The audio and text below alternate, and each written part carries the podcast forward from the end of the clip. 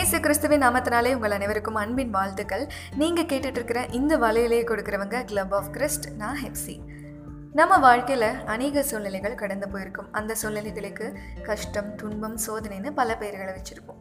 ஆனால் அந்த சோதனைகளை எப்படி ஜெயிக்கிறதுன்னு நமக்கு தெரியாமல் போயிருக்கும்.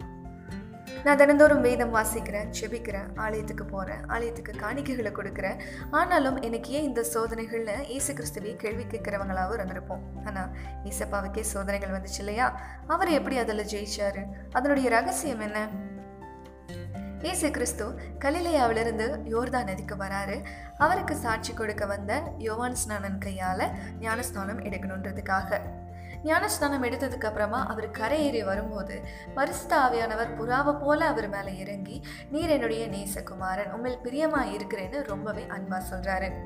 அதுக்கப்புறமா இயேசு கிறிஸ்து பிசாசினால சோதிக்கப்படணும் அப்படின்றதுக்காக பரிசுத்த ஆவியானவரால் வனாந்திரத்துக்கு கொண்டு போகப்படுறாரு. அந்த இடத்துல இரவும் பகலுமா நாற்பது நாள் உபவாசம் இருக்காரு.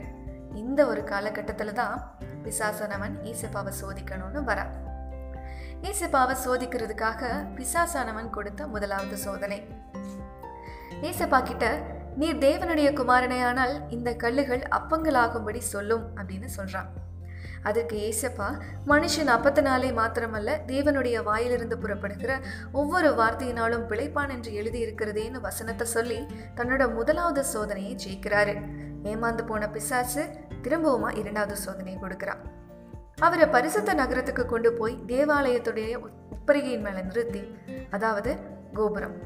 அந்த கோபுரத்தின் மேலே நிறுத்தி நீ தேவனுடைய குமாரனையானால் தாழ குதியும் ஏனெனில் தம்முடைய தூதர்களுக்கு உம்மை குறித்து கட்டளையிடுவார். உமது பாதம் கல்லில் இடராதபடிக்கு அவர்கள் உம்மை கைகளில் ஏந்தி கொண்டு போவார்கள் என்று எழுதியிருக்கிறதேன்னு சொல்றான். அதுக்கு ஏசப்பா உன் தேவனாகிய கர்த்தரை பரீட்சை பாராதிருப்பாயாக என்று எழுதியிருக்கிறதேன்னு இரண்டாவது முறையும் வசனத்தை சொல்லி தன்னோட சோதனையை ஜெயிக்கிறாரு. ரெண்டு முறை ஏமாந்து போன பிசாசு மூன்றாவது முறையும் ஒரு சோதனையை கொடுக்குறான்.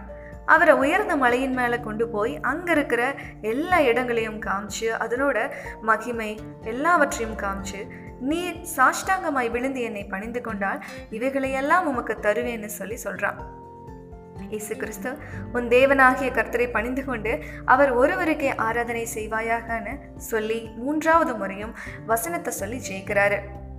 இப்படியா ஏசப்பா ஒவ்வொரு முறையும் தன்னோட சோதனையை வசனத்தால் ஜெயிக்கிறாரு. இன்னைக்கு நம்மள அநேகம் பேர் யோசிப்போம் ஏசப்பா கிட்ட நெருங்க நெருங்க தான் எனக்கு சோதனைகள் அதிகமாகுது அப்படின்னு சொல்லிட்டு. ஆமாங்க ஏசப்பாவுக்கும் நமக்கும் உள்ள உறவு ரொம்பவே ஸ்ட்ராங் ஆக ஆக தான் நமக்கு சோதனைகள் அதிகமாகும். அந்த ஒவ்வொரு சோதனைகளையும் நம்ம வசனத்தால் ஜெயிக்கணும். இனி வர நாட்களில் நம்ம தினந்தோறும் வேதத்தை வாசிப்போம் அதை தியானிப்போம். அந்த வசனங்களை நம்மளோட இருதயத்தில் வச்சு ஒவ்வொரு முறையும் சோதனைகளை ஜெயிப்போம். நீங்கள் கேட்டுட்டு இருக்கிற இந்த வழியிலேயே கொடுக்குறவங்க கிளப் ஆஃப் கிறிஸ்ட் நான் ஹெப்சி